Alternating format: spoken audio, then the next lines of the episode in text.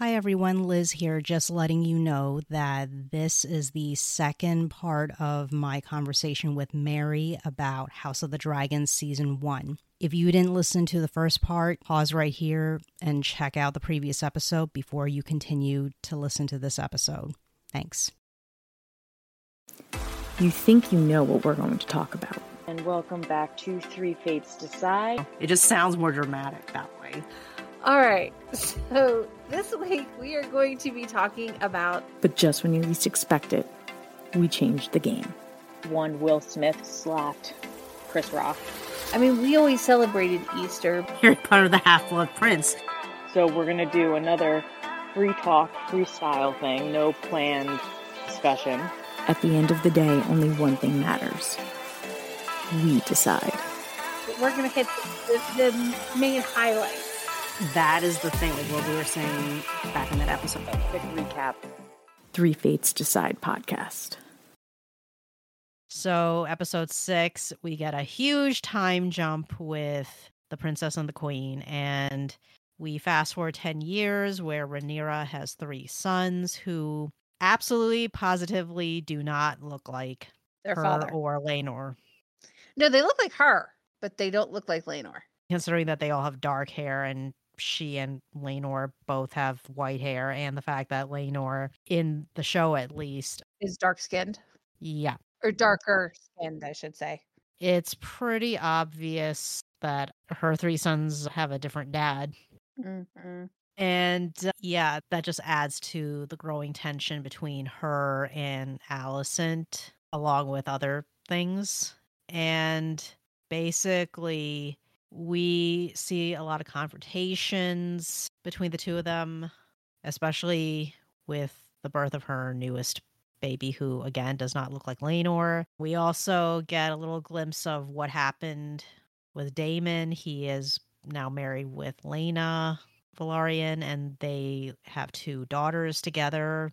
And very tragically, as an echo to what happened to Queen Aemma, Laena does not survive her labor with what should have been their third kid. She does die in a very epic way, though. She does. And she goes out like a boss, really. Yeah. I mean, she really does. Because she has her dragon, because she's a dragon rider, Vhagar, which is like one of the strongest dragons. Yes. Incinerate her. Yes. She basically says, just kill me, please. Yes. I mean, she goes out. It's epic. She goes out epically, really. Yes. That was probably the best death I've ever seen in the show. Yeah. And that's including Game of Thrones. That was the most epic death. Yeah, it is. You go out on your own terms. Yeah. And like you said, like a boss. she did. It was awesome. Yes. Rhaenyra does attempt to mend things by proposing that her firstborn son, Jacaerys, aka Jace, should marry her half sister, Helaena, Mm-hmm. to mend fences and also mend potential claims to the throne. But of course, Alicent wants none of this because, for one, she is pretty sure that Jace is a bastard and therefore should not have any claim to anything. She's not wrong. Yeah, she's not wrong. She's not wrong, but still. Yeah. But uh, politically speaking, it does actually make sense because regardless of whether or not Jace was a bastard, for all intents and purposes, he is still an heir to the Iron Throne. And Yeah.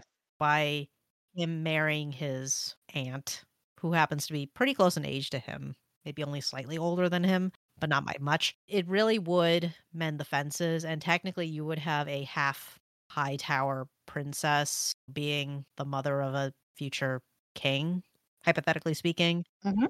So it's like that should work. And in other situations, it would work because of the practical political aspects to it. But yeah, she says absolutely not. Yeah. And uh, the rumors keep coming up that Sir Harwin Strong, son of the current hand of the king, Lyonel. Strong. Lord Lyonel Strong, is the actual bio dad of Rhaenyra's three sons. So that just results in Lyonel deciding that maybe he and Harwin should get out of town for a bit and they head back to their home castle of Harrenhal, where a very suspicious fire breaks out and oh so tragically they die in the fire, leaving Sir Lyonel's younger son, Larys, still around and now technically the Lord of Harrenhal.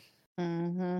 Harrenhal did they never rebuilt Harrenhal after that? Wasn't it a, still a ruin during Game of Thrones time?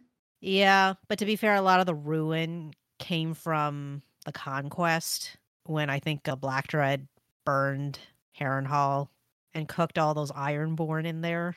This is true. Yeah. Yeah. Okay. Yeah. Yeah. So Rhaenyra basically says, I'm done. And she moves to Dragonstone. She moves her entire family to Dragonstone. She says she's done with Alicent. She's done dealing with all the bullshit that's happening in the Red Keep. I'm going to Dragonstone. And so she takes her family and her husband's lover with her. The, the one thing that got me is like, of all the men in the world, why could she not find somebody that had blonde hair to have kids with? You know, if you need like a surrogate sperm donor, if you will, Yeah. there had to be other options, you would think. I would think. I know because blonde is a recessive trait. And if you've got somebody that's got dark hair, most likely they're going to have dark haired children. You would have thought that like after having Jace, you would have figured that out. You'd have thought. I get it if you were very ignorant with your first kid, but come on. Mm-hmm. After that first kid, you didn't suspect anything could go wrong later. Right. My biggest gripe with this episode, and it had nothing to do with anything other than the fact that Alicent is basically just a bitch. She forces Rhaenyra to present her child moments after giving birth to said child. Yeah. I'm like, bitch, please, she's still bleeding and in terrible pain. Yeah, but she just doesn't care. I know. You would think that as a woman who's Who was given birth? it's like we didn't see their fourth kid, but actually Alicent does have four kids with Viserys. We just didn't see the younger one in the show. But Ryan Condal did confirm that we are going to see the missing fourth kid in the next season. Mm-hmm. But anyway, so you would think that somebody who's had four children would get it, but clearly she just, just does not care. So there you go. I know.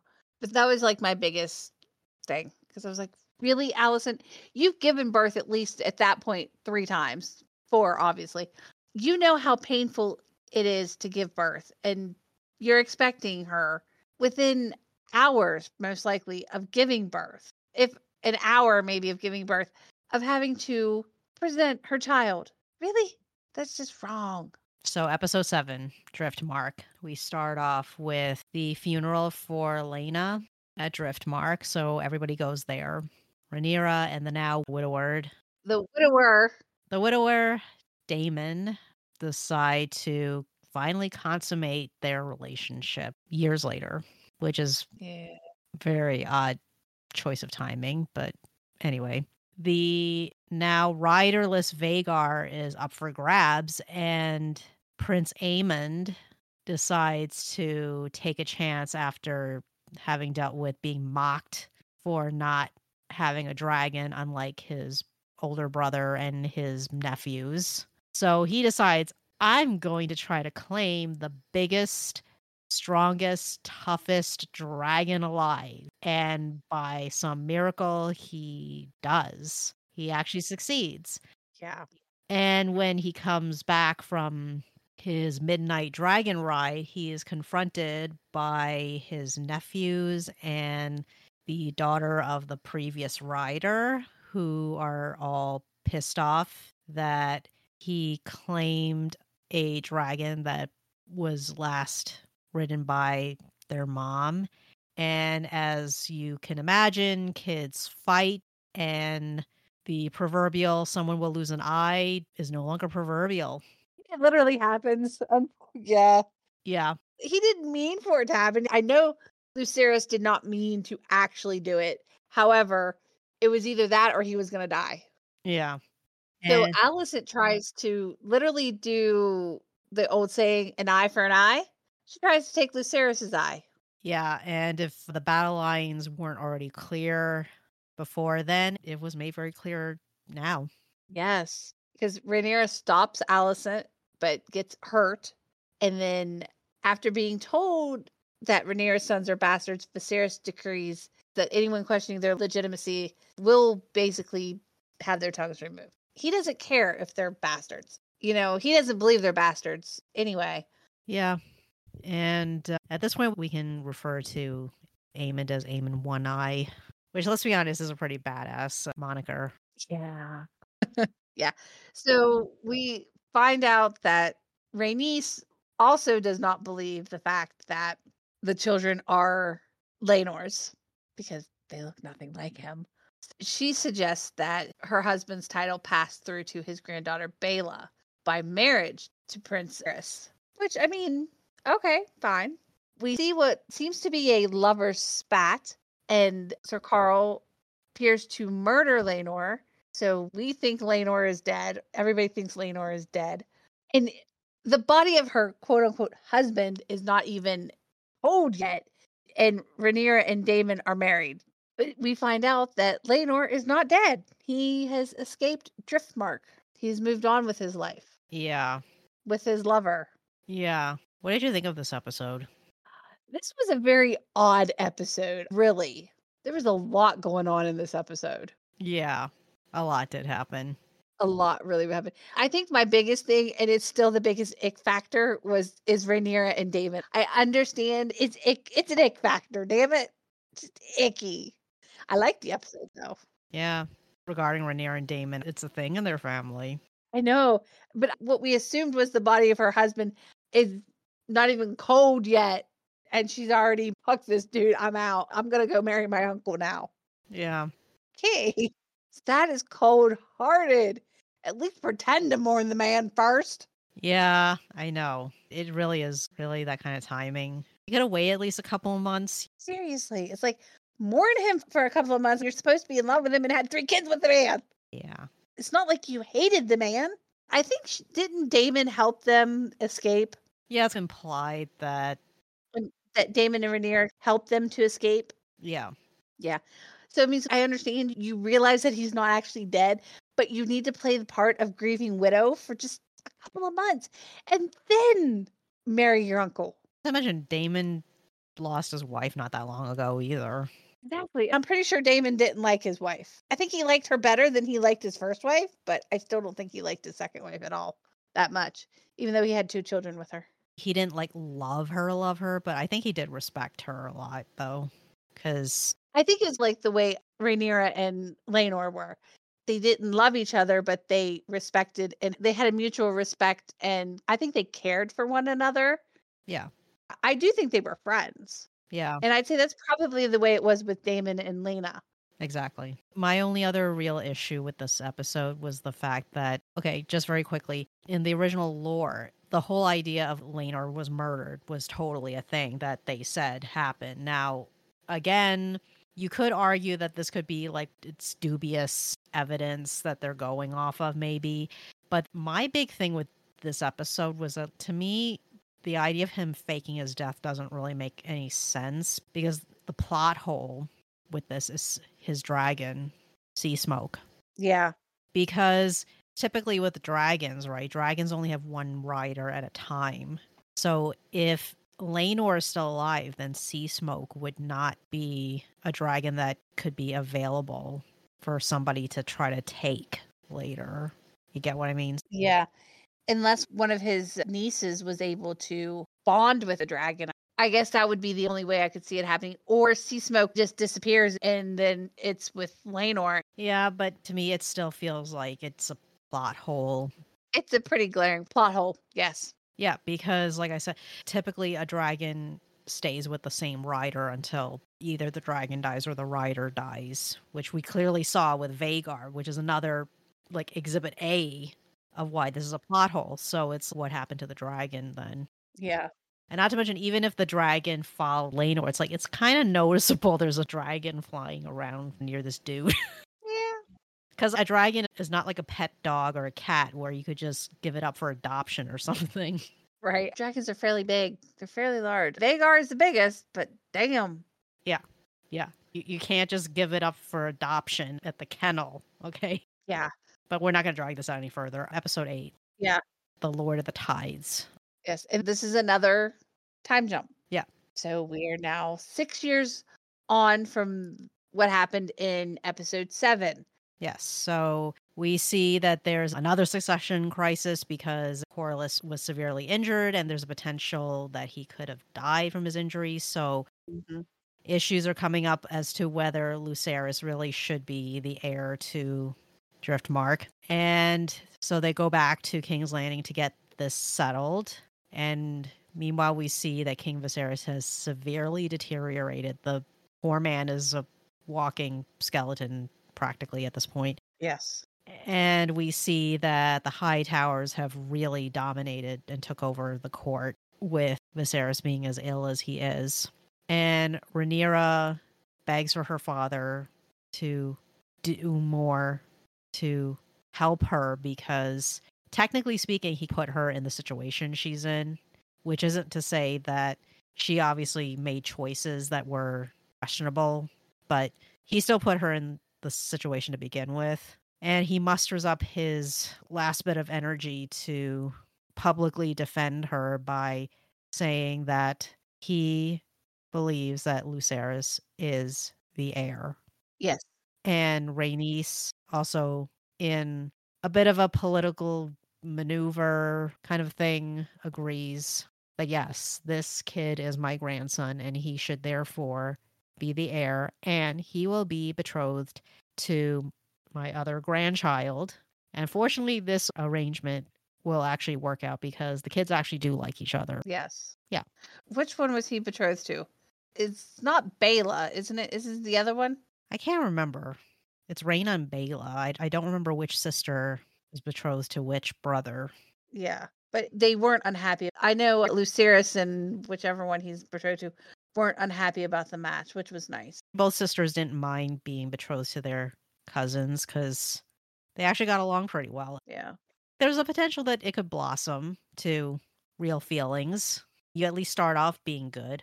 You got along, Yeah. which is more than other relationships in this world. Yes. Unfortunately, Aegon, he's no good. He's a drunk and an asshole, is basically what he is. Yeah. Yes, he's a drunk and he's an asshole. And his mother covers up his sexual assault on a handmaiden. And that was likely not the first one. No. Sure, there's been many. Because doesn't he have several like bastard children running around? There's implications that there are. Yeah. Go say. Listen, Daemon is not a saint by any stretch of the imagination, but there's very little evidence that he is anywhere near as bad as Aegon is, especially once he was finally married to women that he could actually tolerate. Yeah. Surprisingly, I do think Daemon loves Rhaenyra. Yeah. I do think he loves her. And I do think she loves him. Yeah. I don't think he loved his second wife, but I do think he respected her and they were friends. They were at least friendly. Yeah. This is when I started liking him. Then he becomes a bit of an asshole again, and I'm like, I don't like you. But then I like him again. Yeah. They were very surprisingly domestic on Dragonstone before they had to go back to the court. You really saw it in this episode. Yeah. Yeah. And then, of course, we had that very touching scene where they did, for one brief 10 minutes, they were a family Yes. for the sake of a very ill, dying man. Yes. Then all hell breaks loose. Aemond becomes who Daemon was in the first couple of episodes. He's cockshort and he's a cocky little bastard. Yeah.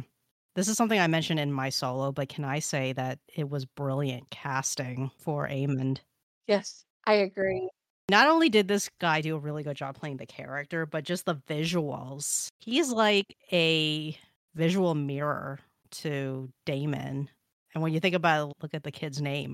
It's like an anagram of Daemon, really. Yeah. I'm with you on that. I was like, wow. So not only do they look like they could be uncle nephew, because they look enough like each other. Technically, they are uncle nephew. No, I know, but like the actors, They look like they could be father and son. Yeah. But it just makes things more interesting, especially in light of what happens in future seasons of the show. We won't get into that until the next season comes out and we all watch it. Yeah, and then all hell breaks loose because the thing that everybody was worried about finally happens. Viserys kicks the bucket in an episode where I think Paddy Considine was robbed, man. He was robbed. He should have gotten an Emmy nomination. He should have. I'm with you on that one. I could understand him not winning, but he should have been nominated, damn it. Mhm. Robbed, I tell you. Yes. If there's nothing else you have. Yeah. This was a really good episode, though. Yeah. This honestly was probably one of my favorite episodes. Oh, absolutely. There's a lot going on, but it didn't really bog it down too much, which was good. But it also didn't seem like everything happened too fast either. So it was it was a really good pacing. Right. And you really got to see the uh, relationships happening. Yeah. Okay, so episode 9, The Green Council. Yes. So after Viserys' death, Sir Otto Hightower and the small council plot to crown Prince Aegon as king instead of Rhaenyra, who is supposed to be queen. Sir Criston Cole kills Lord Beesbury, who opposes the scheme. The Lord Commander of the King's Guard resigns in protest of this. And they don't tell anybody of Viserys' death. Shady. Yeah, and then they coerce, which basically means they threaten. They bribe and threaten all the noble houses to switch their allegiance from Rhaenyra to Aegon. And those that don't, they're either killed or imprisoned. Yeah. So basically, they're doing a coup. Yeah, they're doing a coup. Yeah. And they're discussing whether or not to exile or kill Rhaenyra. Hmm. Yeah. I'm sorry, but if you have to do cloak and dagger stuff to what you are trying to say is the legitimate and true heir to the throne, is it really? Are you really? Is all I'm saying. Yeah. Yeah. Yeah, there was a lot of stuff happening in this one. Aegon goes missing. Because he doesn't want to be king. No, he doesn't want it. He's never wanted it. But they want him to be king because he's easily influenced, or so they assume Yeah. that he's going to be easily influenced and he's going to be just like his father. And so Sir Otto is going to be the puppet master once again. So Otto sends the, was it Cargyll? Yeah. The twins. The Cargyll twins? Yeah. the Cargyll twins to find him while Alicent sends his brother Aemond and Criston Cole to find him. Unfortunately, the twins find him first, but Criston and Aemond take him from them. And Larys tells Alicent they're spies, including the lady in waiting Talya. And within the Red Keep, Alicent approves eliminating the head spy. And Alicent persuades Aegon to claim his birthright. King's Landing citizens are herded into the dragon pit to witness his coronation. Rhaenys refuses to support his claim and is held captive. Erryk Cargyll frees her and she enters the caverns and breaks out her dragon, Meleys, and she basically breaks out of the uh, dragon pit, causing a lot of mayhem and death. And then she flees back to Dragonstone on her dragon. Yes. That was a very epic way to end an episode. That was. That was pretty good. That was probably my second favorite ending of one of these episodes. yes. The beast beneath the boards. Yes. And she just, she's screw all of y'all. Hey, she once upon a time could have been the queen. Yes. And so she has decided to support her niece, not her niece, her cousin, technically. Yeah. Claim to the throne, which is nice. She already had an agreement with Rhaenyra. Plus, I suspect she also didn't like the cloak and dagger business going on. No. Yeah, especially if it's orchestrated by a freaking Hightower. Yeah. But as you can tell, just the way she's acted through all of these episodes that we've seen her in, she was the correct choice. She should have been queen. Yeah. Damn it. Yeah. I think because I get the impression that when push comes to shove, she's very much loyal to her family, to House Targaryen. And even though these kids are Targaryens, they are half Hightower and they're very much influenced by their mom and especially their grandfather. So, in a sense, even though they are Targaryens, they are Targaryens that you can't really trust in any way. So, I'm not wholly that surprised that she chose to side with Rhaenyra over Aegon. Yes. And anything else yet? No, that was a good episode, but that her leaving on that dragon, that was just the best part of it all. Yeah. She could have easily burned them all. Yeah, she didn't. She could have. I would have. I'll admit I would have. Technically, if she just said Dracarys in that moment, she could have ended it all before it began, but she Yep. didn't. I would have. Yeah. I admit I'm not much of a person to have done something like that. I'd have done it.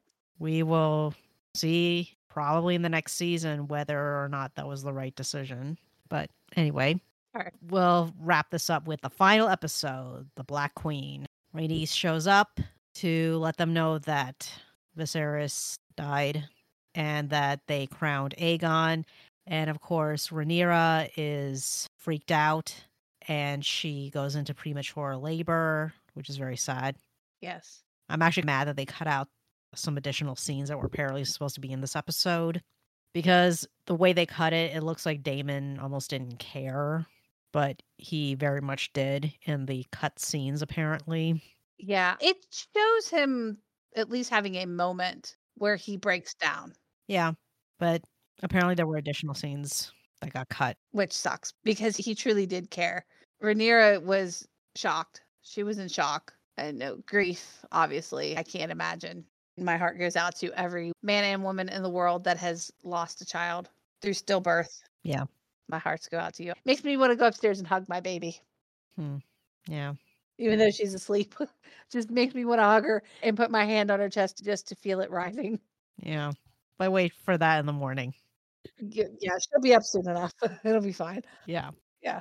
So they now know that political chicanery has happened back in King's Landing. So Daemon wants to go to war, but Rhaenyra is really reluctant because not only does she not feel comfortable about going to war against her own siblings, even though they don't have much of a relationship, she's also feeling like there's just too much loss. She doesn't have the heart for war.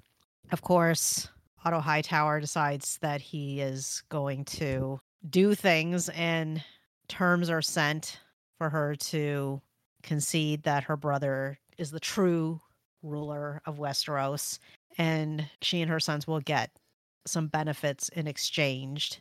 And Rhaenyra is apparently considering it because again, she doesn't really have the heart to go to war Mhm. given what's happened. But of course, Daemon is annoyed because he refuses to stand for Otto Hightower to get more power in his hands. Some loyalists are starting to add to the war talk that Daemon is proposing because they also don't like the idea of Otto Hightower getting more power.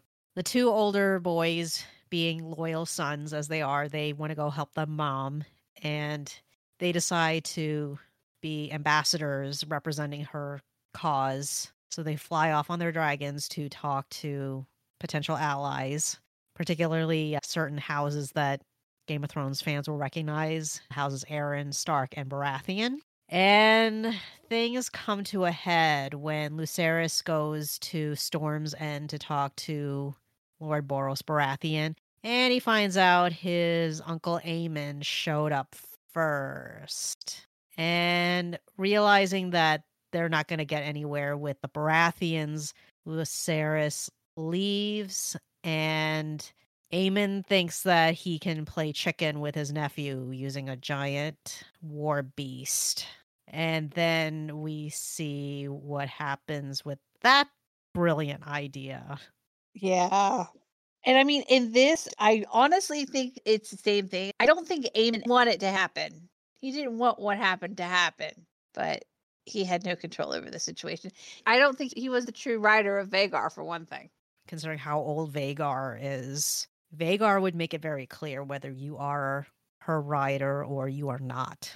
Which is why I didn't question that Aemond is Vhagar's rider, because Vhagar easily could have just burnt him to a crisp when he was a snotty 10 year old if it wanted to. So that's just me. But at any rate, Yeah. yeah, poor Lucerys. He was being a good kid and that happened. And yeah, and then this was just like one thing too much for Rhaenyra, and she's oh yeah. And Then we got that look at the end of the episode, and that is the end of season one. So overall, what did you think? You hungry for more? I am because especially after the cliffhanger that it left us on, Yeah.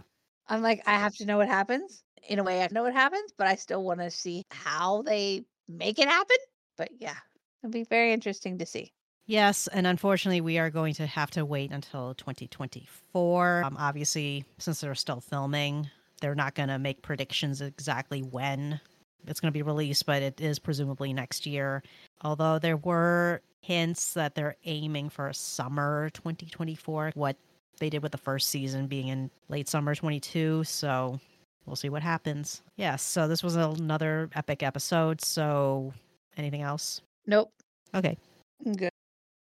Did you like what you heard on our episode today? Well, then feel free to come back and listen to us again.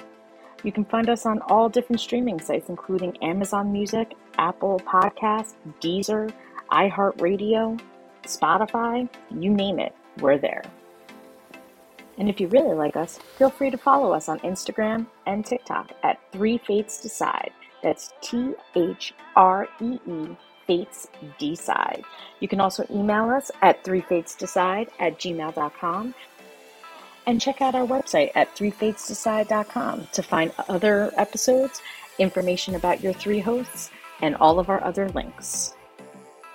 Thanks for listening, and we'll catch you next time on Three Fates Decide.